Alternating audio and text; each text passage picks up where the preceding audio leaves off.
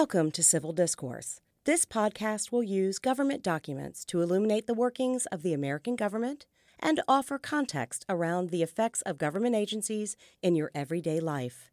And now, your hosts, Nia Rogers, Public Affairs Librarian, and Dr. John Aughenbaugh, Political Science Professor. Hey, Augie. Good morning, Nia. How are you? I'm good. How are you? Uh, uh, I'm good. I want to start with a power grab, if you don't mind. Yeah, go ahead. So, when I'm president, I'd like to make 10 or 12 new states. No, Oh. I'd like to make an odd number. I'd like to make seven or nine new states. Okay, so why an odd number? Ah, because I think it'll make things worse.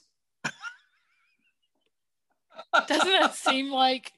Well, I, I'm previewing an idea you're going to get to much, much later, either in this podcast or in the next podcast, because we're going to have uh, two little sister podcasts here on this question. Which the first question we're going to we're going to ask and answer. Well, I'm going to ask and Augie's going to answer is, how in the heck do we get a state to start with? Yes. and then and then we're going to get to the second part of this this two-parter which is how does dc become a state which is an entirely different question than how other things become a state right because Yeah. Yeah. Yeah. your average run-of-the-mill puerto rico is not going to go well i'm sorry i didn't mean that ugly puerto rico i just mean puerto rico is a territory or guam or one of the other american samoa that would be a whole different kettle of fish Yes. than DC. DC Yeah. has its own set of The- the- issues. Yeah, there are complications related to the District of Columbia becoming a state. And listeners, to Nia's credit, um, and she's you know she's she's showing quite a bit of flexibility and accommodation here. Uh, initially, uh, the topic for today's podcast episode was a, comparatively a pretty simple question. Okay, how does Congress make a state? And then I started preparing my research notes. Right. And then Augie's like, we're going to have to address DC separately. and and I was like, oh, really? And then I looked at the notes, and there's three and a half pages of notes just on DC. And I was like, I see. Okay. DC to- is really its own animal. Yeah, and to to Nia's credit, okay, she's just like, okay, quite obviously, Augie had some fun, okay, um, doing this research. So let's go with this, okay. But to your first question, um, uh, the process of, of of making a state. Right. So- so to start off with, when I'm president, I cannot just make a state. That is I correct. can't say, Puerto Rico, welcome to statehood. You are the 51st star on the flag. That is not, I can say that, but it doesn't actually make that happen, that is right? Because presidents can say all kinds of stuff. Sure. Um, and, and as we've discussed in previous podcast episodes, they have. Right. Okay. um, But that does Um, not make it so. it does not make it so. Um, uh, the authority of the federal government to create states um, resides with the United States Congress. Um, and specifically, Article 4, Section 3, there is a clause. Of course. Note, yeah, of course, there is. Of course, there's a clause. Okay, and, and, and, we've given it a nice little title, uh, the admissions clause. Okay, the admissions clause. Currently, 37 of our 50 states have been admitted to the country pursuant to this clause. And you will note, listeners, the first 13, okay, didn't have to go through this process, okay? they were already okay um, uh, states per the articles of confederation. So when the constitution was proposed nine of those 13 had to ratify the constitution. When all 13 eventually did they were granted admission admittance into this fine club right the club known as the united states of america right so thir- 37 of the 50 have been admitted by Congress via the admissions clause. Okay. Okay. Now, the process that has developed over time, okay, is basically, you could say roughly three, possibly four steps, okay? First, okay, Congress, in another part of Article 4, Section 3, has typically recognized territorial governments. Territories of the United States, the United States Congress has typically recognized them as territories and have given them the authority of self rule. Okay. So, okay. for instance, you mentioned Puerto Rico uh, a few moments ago. Right. Puerto Rico is a territory of the United States. The United States Congress in the, uh, uh, the 1950s gave Puerto Rico the authority to create their own self governing constitution. So that's usually the first step. You're territory, okay? You want to demonstrate that you can run, okay, things within the jurisdiction of your territory. Okay. Congress says, here's some show authority. Us your, show us your constitution yeah show you know show us or your show us your ability to organize politically and and write this document that would then be agreed to and governed. Like i'm assuming that when people do write a constitution it's not one person like it wasn't one person for the united states right? It's a group of people they get together they find out what should mean what and then the people basically agree yes that's our constitution. And so it shows that you can organize politically that you can that and that you can do that sort of thing. And i i want a side note here the united states also has protectorates that are not territories. That is correct. Right? So they have not gone through this process. They're just spots where they say we're hanging out with the us because they seem like good peeps. And but there's not actually a that's right. They probably don't actually say that, but there's not a there, there's not a formal recognized yes. status called territory. Because right. territories don't they get to come to Congress and say things? Uh, that's they up don't to get the con- to vote, right? But they get to. That's up to the Congress. Oh, okay. Okay, that's up to the Congress. Okay, so that's typically the first step. Okay. Congress recognizes you as a territory. Okay. They give you some ability of self rule. And according to the admissions clause, okay, all Congress has to do is pass a law granting you statehood if it wanted. But historically, what Congress has done is make it much harder than that has made it much harder. we can't okay. just go around willy-nilly letting anybody in who wants to be in. That lowers the value of the club yes right? right? Okay. you have to you have to make some sort it's like hazing. You have to go so go through some kind of ritual in order to be part of this club because it can't just be as simple as you paid your dues by writing a constitution now you're good. Yeah so what typically congress does is pass what's known as an enabling act.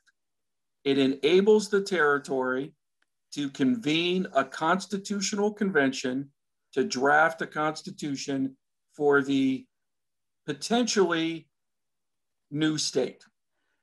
Okay. And they have to fill out an application. yeah, yes, right? they do. They, they, they have, have to, to, they have to actually write a letter of dear United States Congress to whom it may concern we the territory to, of Furpelschnap would like to be considered for statehood. Yeah, they have to apply. And typically, what has happened is the territory, after they write their conve- their constitution, will then reach out to members of Congress to propose a bill. Okay. Ah. For Congress to consider to grant this territory statehood. Now, at this point, Congress historically, okay, has attached all kinds of conditions and qualifications on some territories' applications for statehood. You got to Okay. swallow three live fish. You have to steal the dean's fiat and put it together on the top of the building. you must drink an obscene amount of coffee before you can be admitted into Congress. Yeah, like there's Okay. some Okay. again So- with the hazing, but also because, and, and in all seriousness, because in the case of some states, Utah, you, you they had rules like against polygamy, right? They had to outlaw polygamy in Utah in order to be accepted as a state into the union. I'm assuming because they didn't want to have the fight of whether all states should then be allowed to have polygamy. Right? Well- like that would prevent that question. There, there were a number of considerations that went into that particular condition placed on Utah's application, right? Um, uh, mainstream religions made it very clear um, that they were against the practice. Right. Okay. Um, uh, you also had women's rights groups um, who, you know, even in the 1800s, made it very clear to Congress, okay, this is an unaccept- unacceptable practice in regards to uh, the treatment of women. Um, um, Well, and modernly you get the phrase um, when when any whenever marriage of any kind comes up, marriage between one man and one woman, and that one man one woman leads back to polygamy, also preventing gay marriage for years and years and years because that's right. trying to set up the genders, but also trying to set up the the numerals, right? One and one. Um, so, then- and even now, when you talk about gay marriage, it is still one individual and one individual. It is not. We do not have poly marriage in this In this in country. this country. Okay. Um, but at other times, Nia, uh, particularly before the Civil War, um, Oh, yes, Congress would go ahead and decide, okay, uh, and there would be pitched battles about this. Should this state be uh, admitted into the Union as either pro slavery or anti slavery? wasn't that a big thing for Kansas when the, when Uh, their stateness came stateness? I know that's not a Okay, but the a word, compromise, uh, the, the, the Missouri Compromise of 1820, okay, uh, drew a line across the country, okay, basically north of the Mason Dixon. Any territory would have to be admitted as free. Any state below the Mason Dixon would be admitted as slave, okay? Um, the Compromise of 1850, uh, you just referenced in regards to Kansas, right? Was Kansas going to come in as a free or slave state? Okay. So you had these pitched battles in regards to whether or not a state could have slavery or would it be prohibited? Because abolitionists were like, we don't want any more slave states. right. Okay. Southern states were like, well, how do we go ahead and make sure that our institution of slavery gets protected unless we have, okay, a one to one match of slave versus free states as it relates to the Senate in particular? Because the Senate was always viewed as the congressional institution that would mitigate okay, the popular passions, okay, that may arise in the House of Representatives, right? Hence why it is a six-year term versus a two-year term. Two-year term. right? The theory is that six years will will buy you more time to slow down That's right. and and deeply think about things, whereas two years is a quick, right? Populist. I came here on a wave of prohibition, on a wave of this, on a wave of that, and we're going to do that thing, and then I may or may not be bounced from my position. yeah, I mean, if you're if you're a member of the House of Representatives, Nia, you effectively have about a year and a half to get stuff done that you can run on for reelection, Right. right? Uh, and I say a year and a half, even though they have two-year terms. Because you got to start running for Yeah, you got to start campaigning, and right? get and and getting money, right? and getting it's- money, etc. right. But with Senate, since you got a six-year term, you can you can take your time. Okay. Um, and by the way, we still see this today in the modern Congress, right?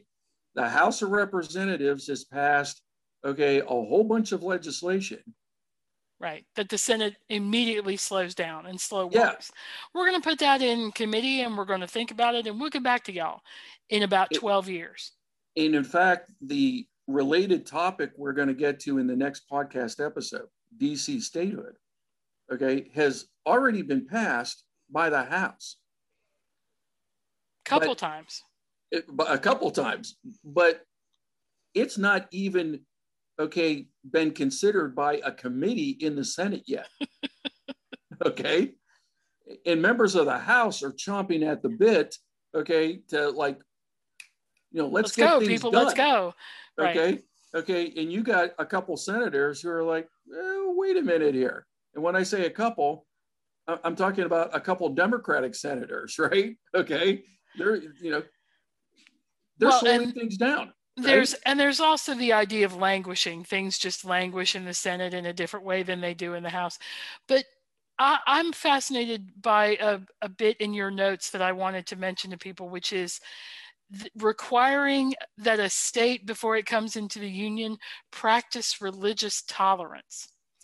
And I, I think it's fascinating because it would never have occurred to me that a state could declare a state religion. Um, and I don't know if that references Utah, but there are other states that are heavily one faith Yes, and and and could have been rather intolerant of people of other faiths. Yeah. What and uh, so the the Congress many- basically said, no, no, no, you can't. If you're going to be a state, the First Amendment applies to you too, which is that well, and this touches upon two issues: one historical, political, and then the other one constitutional. Right. What many Americans today don't recognize is most of the colonies, which ended up becoming states, had religious, if you will, components to them, right? Right.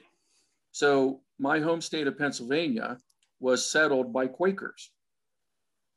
The state of Maryland was by and large settled by Catholics. Okay. Um, a number of southern states were settled by Baptists. The state of Massachusetts was settled by and large, okay, by you know, you know, Puritans. Okay.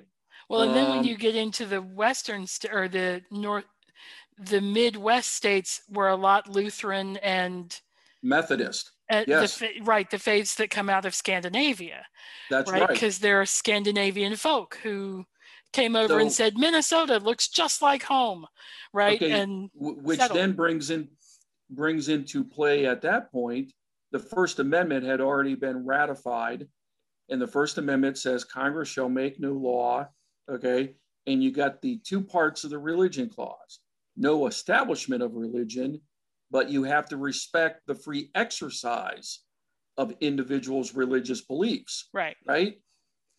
But initially, the Bill of Rights was viewed as only applicable to the federal government. I'm going to restate that, okay? Well into the late 1800s, the Supreme Court said the Bill of Rights were added to the Constitution as limits on the federal government, not state governments. I see. So if The the, Congress anti- wanted to limit the establishment of a religion, they would have to make it a condition Condition of for statehood. statehood. Oh, I see. You're going to have to agree to follow the federal guidelines of not establishing and not preventing. Free exercise of religion. I see. Okay. Yes, Oh, okay. okay. So they were they were applying the Bill of Rights to states as they were coming as they the- were coming in. Part of what Congress was doing was saying, no, no, no. You have to abide by the same the same Yes. stuff as the original states, as the original 13, which do have to abide by the wow. Okay, that makes Yeah. sense. All right. Yeah. Okay. So once pa- Congress passes the Enabling Act, if a territory is willing to go ahead and draft a constitution and satisfy any potential conditions or qualifications, then Congress passes a law and sends it to the president for the president's signature of admitting a new state. Okay. Again, technically, according to the admissions clause of the US Constitution, the only step that is required is Congress passing an act that says, we want you to join our club. That's all they have to do. But notice what I just described has at least three, you could argue four steps, okay? Because they always send it to the president for the president's signature. Theoretically, in case people Con- hate it later. Yeah, right. I mean, go ahead and share the blame, right? Right. Okay, you know that's the great thing about bicameralism, right? A lot of a lot of a lot of Americans complain, okay, well, this is such a time-consuming process. Whoa, whoa, whoa, whoa, whoa. The framers were onto something here in regards to, you know, sharing the blame, right? But also slowing things down. Sure. You don't want to just pell mell make decisions that are going to affect the entire nation. And for the founders, the entire nation was relatively small, but they were looking forward to the idea that maybe it would get bigger right? They knew the continent was out there. It's not like they thought everything ended at the appalachian mountains. They weren't stupid. They they they knew that there was a bunch of more stuff and that we were likely eventually to either take that territory by war or buy that territory from other places, which is what we in fact ended up doing for the most part, except Texas, which was a war, but we won't get into that now. But that well, interestingly enough, Texas and California are the only two states that were never territories before they became states. Is that because there were wars for them? Yes. Yes. Okay. So if you so if we decided I'm not saying we would. But if we decided that Vancouver Island was beautiful and we decided we wanted to have it, and we just sort of snuck over the Canadian border and took it by force, then it wouldn't have to go through this process. We could just say, ours now and it's a state, the state of Vancouver. Yeah, I mean, I know the Canadians are likely to fight about that because they really like Vancouver, and the well, Canucks, I mean, the know, Canucks regularly about... win the cup, so I can see why they would they would be put out if we took it. But well, you know, hey, think about all those you know uh, Michiganers, okay, that you know cross over into Ontario, right? you know, hey, wouldn't take get... much. We could yeah, just... right. okay. You well, know, we um, decided to. Don't y'all want to be part of that? That'd be great. And okay, or you know, Canadians hey, are too polite to tell us they don't want to make a state with us. So yeah, or you, you know, know, a bunch of folks in Maine are like, "Hey, Maine's getting too crowded." I say that as a joke. Maine's yeah. getting too crowded. okay, you know, we Nova Scotia looks good. yeah, how about it, right? But okay, so okay, so Texas and California, because we won them in war, we could just declare them states and call it good. Uh, that's pretty much what happened. Yes. Okay, but that means that they also didn't get the restrictions laid on them that might have been laid on them otherwise. That now, explains it, why Texas and California are our two bonkers states. Well, I mean, it, it, two.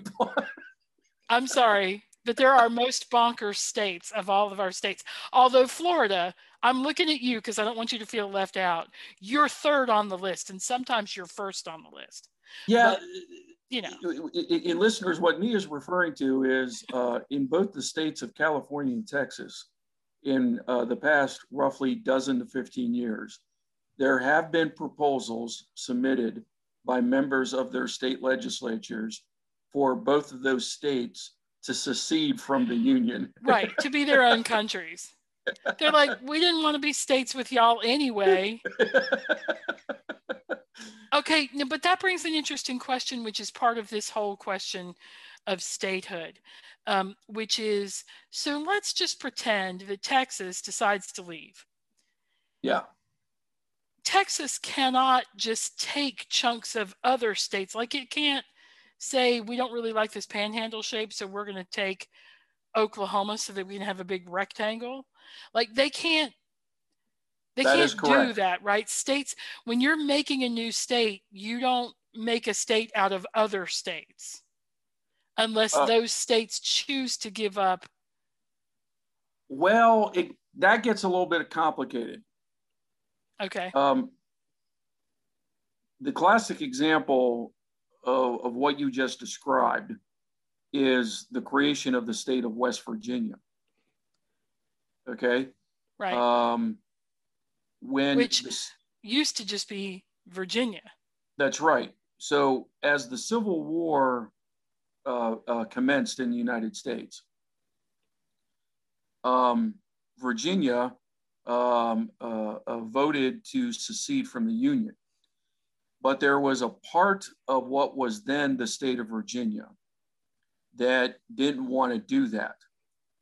So Yeah, they we want no part of this. we want no part of this.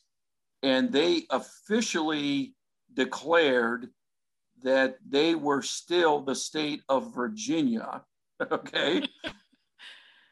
and then they reached out to the Congress, which at that point was basically just comprised of representatives and senators from the Union states, the northern states. Right, because the southern states were like, well, we don't we don't want to go to your stupid Congress because we're not part of your stupid country. That's right. And the United States Congress, okay, granted statehood, okay, to what is now West Virginia. And when the war ended, They the got to state keep it. Of, the, the state of Virginia was like, hey, whoa, whoa, whoa, whoa, whoa.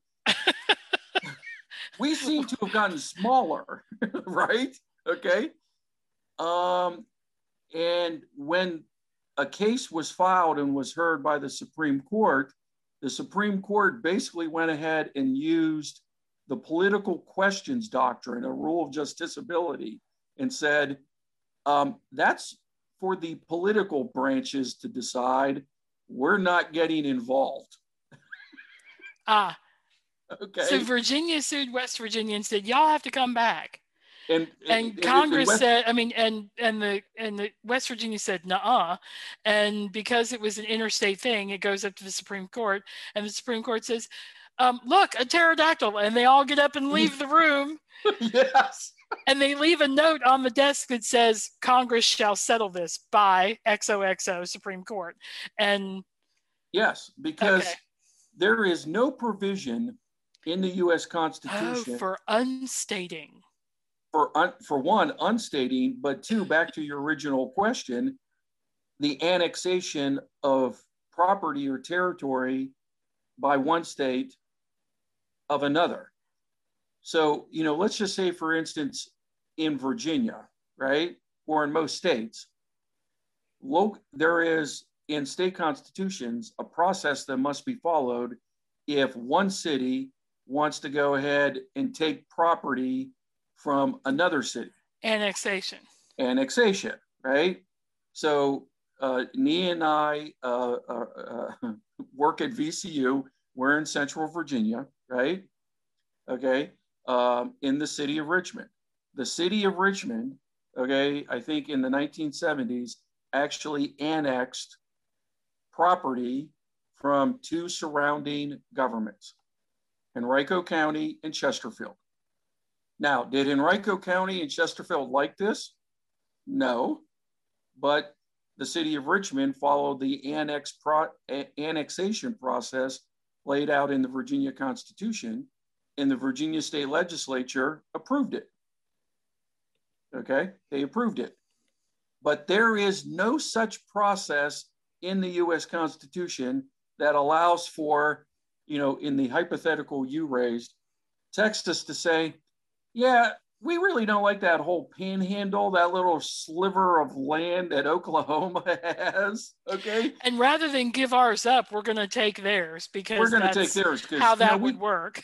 I mean, Texas would never say, y'all go ahead and keep that. That's not, if you look at a map of the United States, Nia, in, in, in, in this point was driven home by my daughter because when the pandemic hit, we got a jigsaw puzzle of the United States Ah, comprised of the states. uh, now- in the shape of the states. Yes, right. Yeah. So you had to actually go ahead and put together the United States. Okay, in the puzzles were state. The puzzle pieces were states. Now, as a parent, I was just like, hey, this is a cool way to go ahead and teach my daughter the states of the United States. The first thing my daughter Mackenzie says was, Daddy, why are some of these states oddly shaped? Exactly. Well, because what happened, dear, was that when we first started making states, we made them whatever shape they wanted to be. And then later, when we started making states, we made them squares because they would fit easier in Tupperware containers. Yeah. right. Okay. Not quite, but you know. I mean, because you, you get all those square states starting with, starting really with Illinois and going Yeah. west. A lot of that is square except Idaho, which messes everything up. But you know, that Well, yeah, I mean, and, and, and, and, and Mackenzie pointed that out. lots And- of states one with of the, edges. yeah, and she was just like, you know, what's this little sliver doing? Why isn't that like part of? And I was just like, that it, it it's historical settlement patterns. Okay, yeah, uh, the United States Congress all of a sudden was just like, you know, can't you have, you know, you know, squares or parallelograms or, you know, and she was just like. Something easier to draw on the map. Yeah, right. You know, because if you take a look at the East Coast and you go to the Mississippi River and slightly beyond the Mississippi River, I mean, the the, the shapes of the states are just bizarre, right? Okay. Um, and, and, and Mackenzie was just like, oh, so that's the state that looks like half of a triangle. And I was just like, uh, you mean? And she was just like, yeah, yeah, yeah. It's a half a triangle, right? That'd be Nevada, you right? It knew has that- exactly what I was talking about. yeah. right? Well, but you know, I I get it because that's how I identify them on a map. Like I the shapes are I had a similar map to what Mackenzie has when I was a kid, um, made out of very thick wood. And you you put it in there and eventually all the states became the United States. But I uh, so there is no way at the federal level for Texas to say we're just going to engulf Oklahoma unless Oklahoma said, all right, we'll leave with y'all. We'll make, like Oklahoma could agree to make a country with, te- with Texas, right? Like they could say, Okay, but but now you're talking about but you're talking about secession. right? Which and is a whole different animal. But again, there is no provision in the U.S. Constitution that allows a state to secede. so what you're telling me is the United States is the Hotel California. You can join anytime you like, but you can never. To never leave, right? That's right. Okay, nice. Oh well, anytime we can make an Eagles reference, I'm happy. yeah, yeah, which is a great song. Um, um, and uh, uh, and, and by the way, good luck trying to figure out what they were actually trying to say in that song. But nevertheless, right? They were okay. probably a little altered when they wrote it, but that's Well, you know, hey, it was the mid 70s, okay, and this is, you know, a band that was, you know, created in the state of California. Um, you know, uh, you do the math. Um, but according to constitutional law scholars, that was one of the constitutional issues being fought over in the Civil War, right? you can't leave. You know, because There's nothing slavery. that allows you to leave. You, you had slavery, you had federalism, but you also had this broader question. Once you were admitted, can you leave? And the Confederate States were like, yes, we can. Yes, we can. and the lawyers for the union side said, "Show us No, in the you can't. Constitution where it says that you're allowed to leave." That's no, right. you have to settle your differences in a different way because Yeah, your differences can't be right. Your differences can't be, well, then fine, I'm just going to leave. Right? Because that's, I mean, if you had states doing that, it's fine for the ones on the edges, right? Texas, California, Montana, right? If you're on an edge and you want to leave a country, that's one thing. But if you're Quebec, and you want to leave Canada, which happens on a fairly regular basis, that Quebec says, we want to be free. And Canada says, okay, but that makes a donut in our country. Like, what? We can't just, you can't just leave and leave Well, a I big mean, hole. so like Beyond the whole know, visual representation. Colorado issue- can't just leave. beyond the whole visual representation issue, again, remember, think about the admissions process. Okay?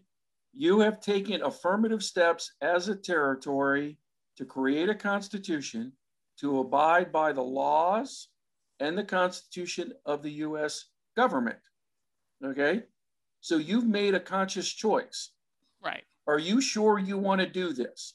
And- Right? How long does that generally take in all seriousness? Is that a multi-year process? Oh, yeah, it's typically a multi year process. Okay, Um, so that's not something you just swing into action in a two-year general assembly session in your state. That's a No, I mean, I mean, in- for some cases, it took decades, right? Okay. you know, so you had decades. plenty of time to read the Constitution and back out if you didn't like Yeah. if you didn't like your lacks of your lack of doing what you want to do. For example, to your to that point, Nia, Puerto Rico, by the last count that I uh, uh, read, Puerto Rico has taken six non-binding votes on whether or not they want to become a state. Okay. You know, Puerto Rico has been a territory of the United States since the Spanish American War at the turn of the 20th century. Okay. Right. And because Puerto Rico, the citizens of Puerto Rico can't make up their mind. And by the way, the results of those non binding votes have oscillated back and forth, right? Currently, right now, public opinion polls in Puerto Rico is uh, uh, uh, the majority of Puerto Ricans don't want to join the union. Big shock after how they were treated, okay, um, after certain hurricanes in the last four to five years, right? Okay, big shock. Why in the hell would we want to join that country when they treated us so poorly as a territory? But at other points, the citizens of Puerto Rico have wanted to do it, but they've never gotten around to asking Congress for an enabling act to write a state constitution. A state constitution. Oh, so I didn't realize Puerto Rico doesn't have a constitution.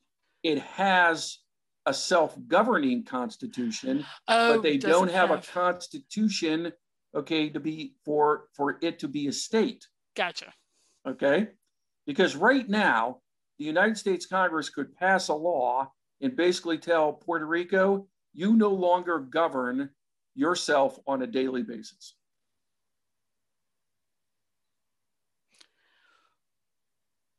They could do, Congress could do that. Because again, So what appoint per a the property or clause, per the property clause of Article 4 of the Constitution, Section 3, Congress has legal authority and control over territories. right? So if Congress wanted to go ahead and say to Puerto Rico tomorrow, sorry, you guys no longer govern. You're going to have to go ahead and get every major government decision, budgeting, law enforcement, okay, water, sewer, etc., approved by these committees in the House and the Senate. The Congress could do that. Or they could appoint someone and say, Yes. this is the governor of Puerto Rico and he represents Yes. the United States Congress and you will do what he or she yes. says. Yes. And Puerto Rico's choice at that point is either to acquiesce or go to war. Yes. That, that Yep. that's it. They can either say fine or they can say, you know what, we don't want to be a territory anymore. We'd like to see you put a governor down here. We're going to kick some butt and take some names. And then the United States would have to decide if it's going to do the British Falkland Islands thing, where it comes and fights over. A little bit of piece of property. Okay. Right. Yes. And that that's an interesting question because that would well, that's a whole separate issue. And that's a that's an interesting podcast we should do sometime. But okay, so then what so has been now what it the, yeah go ahead Nia. oh sorry. So so now a state comes and it says okay all right we concede to your demands. We will do things your way. We want our state. Yes. Right? And it's now equal to all the other states. Like it's not the state that has to bring donuts to the first state meeting after it joins the state because it's the junior state. Yeah, right? There's no junior yeah, state versus senior states or anything like that. When it comes in, it gets to come in as you're just as statey as Connecticut, which has been here the whole time. Yes. What you're referring to, Nia, is called the equal footing doctrine. Okay. And this was declared by the Supreme Court in the case of Pollard's Lessee versus Hagan in 1845. The United States Supreme Court held that states, when they're admitted into the country, have the same authorities, okay, the same privileges as any other state that has been admitted into the Union. So okay. size doesn't matter, age doesn't matter. That None of that correct. matters. You yes. welcome to statehood. You now have the same crap to deal with as every other state. yes, right. Now you have to fix your roads in a certain way. You have to tax in a certain way. You have you to have to comply with federal interstate commerce in a certain okay. way. That's right. Okay. And this, by the way, the Supreme Court is now is basically uh, your daddy. Yeah, they're your ruler in that way of when you have a fight with the state next door, yes. that's going to be settled by the Supreme Court parents. That's right. Okay. okay. You're not going to be able to go. You're not going to be able to go go to war. Okay. Well, um, or more importantly, you can't go to Congress and say North Dakota's being mean to me. Make them stop, because Congress is going to say that's a matter for the courts. Yes, or it's a matter of, you know, uh, for consideration in our time consuming committee process. you enjoy that now. Okay? Exactly. I hope you okay. like that. In, in, what the court was trying to emphasize with the equal footing doctrine is that just because you're admitted as a state doesn't mean you give up your sovereignty within your jurisdiction, right? You know, so you know when Hawaii was en- uh, was admitted into the country as a state um, in the mid 20th century, Hawaii has the same sovereign authority as California, Texas, you know, Wyoming, any other state. Okay, they get to go ahead and decide. Okay, you know, do they want to have a governor? Okay. You know, and again, this was written into their constitution that is, as part of their application for, for admittance. Right. right. How often are they going to have elections? How long are those term limits? What what kind of what kind of general assembly or parliament or whatever you want to call you know, what kind of state legislature are you going right. to have right are you going to have a, a, a, state police force but also local police departments, right? Um, you know, you know, what kind of public education system are you going to have? You get to make those decisions as a state. You don't give up that juris, that sovereign, if you will, authority simply because you were admitted in the mid 20th century, whereas New York was one of the founding states, okay, and they get to do things differently. No, you get the same authority, privileges, but also you have to comply with the US Constitution. I was going to say, but you have the same restrictions. So yes. when the federal government makes a requirement of certain kinds of education, then yes. you have to comply with that. You have to have a Head Start program. If every other state has a Head Start program, you don't get to say, we don't want one. That's well, not oh, no, how no, that no, works. no, no, no, no, no, wait, wait, wait a minute. Remember, in cooperative federalism, okay, a state, okay, you gave the example of Head Start. Let's say a state doesn't want to do Head Start. Okay, fine. Then you get none of the money. Remember that. that, that okay, I see what you're saying. Then okay, because you know we live in a state. Oh, that's true. Because there are governors right now, uh, as we are recording, who are saying we don't want the extra federal the, um, the enhanced unemployment unemployment money and they can say that and then the federal government's like great we can use that money someplace else That's like, right. we don't uh, okay you're right okay Yeah. but but they can't in hawaii uh, for quite a long time they had a royal family That's right. because hawaii was a country with royalty you would not be allowed to have royalty in a state because the federal government does not recognize That's right. royalty in the united states we don't recognize royal titles And- uh, and sorry fact- harry but you're Well, it- here it- it- you may be Prince Harry because we like to call you that, but technically that means absolutely nothing to your to to any potential citizenship you might choose to try to get in the United States because we don't recognize royal titles. Well, and, and in fact, there's actually a Supreme Court case concerning uh, the uh, uh, property that uh, rurals took from native Hawaiians in the 19th century. And uh, the Hawaiian state legislature uh, uh, uh, uh, passed a law creating a program to give that land back Ah, and some of the ancestors of the royal family in Hawaii were like, hey, wait a minute here. You can't take our property. And according to the Supreme Court, yeah, you can, right?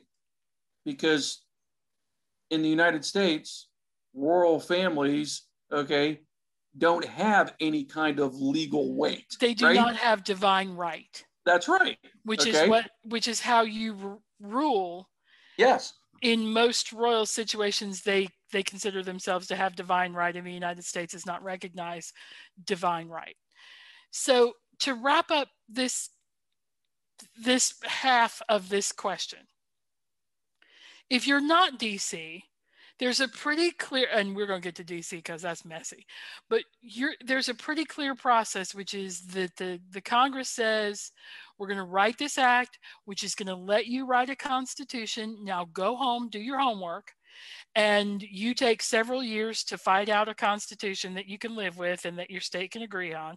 And then you ask for a piece of legislation to to grant you statehood. That's right. And then the rest of Congress goes meh meh meh meh meh meh meh meh meh and they discuss it for however long they're going to discuss it and then i assume that most of the time by the time you get to that point the congress says yes eventually. And the reason why I say eventually is then political considerations kick in in the United States Congress, typically in regards to partisanship. power sharing is this Yeah. if this state comes in as democrat How is this go? How is this going to affect, in particular, the balance in the Senate? right because nobody cares about the balance in the house because it changes so frequently Yeah, I mean, Well, i mean because people care but they don't care nearly as much as they do in the senate because the Senate has fixed representation. Every state gets two senators, right? Okay, and you add a state, okay, that is one party dominated by one party or the other, okay, then the other party in the Senate is like, whoa, whoa, whoa, whoa, whoa, whoa, whoa, whoa, whoa, what's this going to do to the numbers? Okay, and the classic example is the last two states that were admitted into the Union hawaii, and alaska Alaska. Now, today, Hawaii is uh, a majority Democrat. And today, Alaska is a majority Republican.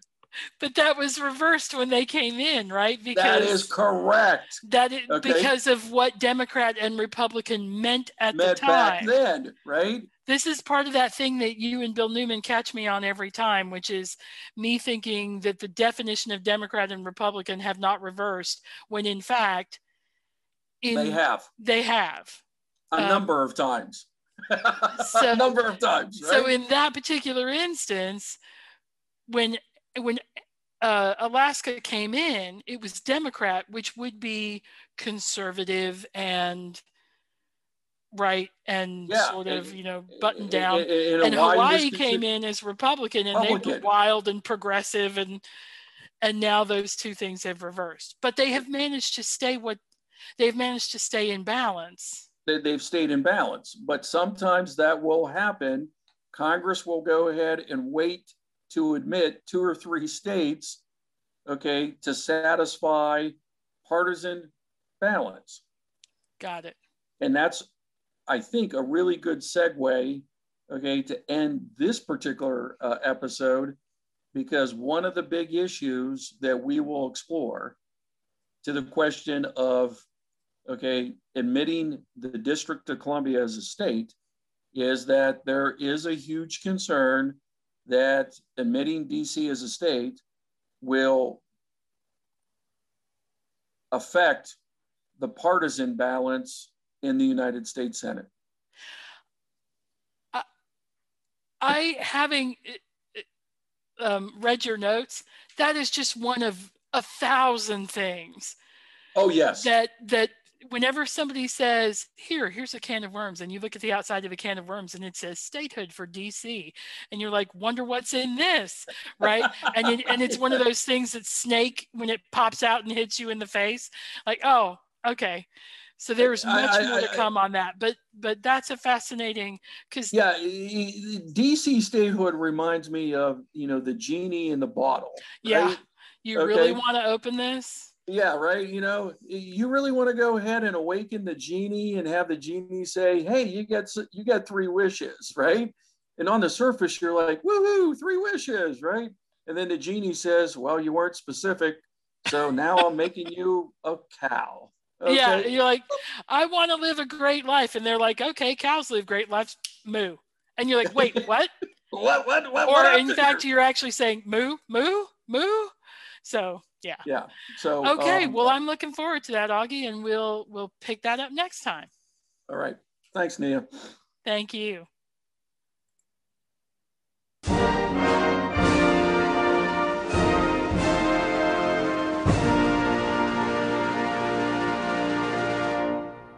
You've been listening to Civil Discourse, brought to you by VCU Libraries. Opinions expressed are solely the speaker's own and do not reflect the views or opinions of VCU or VCU libraries. Special thanks to the Workshop for Technical Assistance. Music by Isaac Hobson. Find more information at guides.library.vcu.edu/discourse. As always, no documents were harmed in the making of this podcast.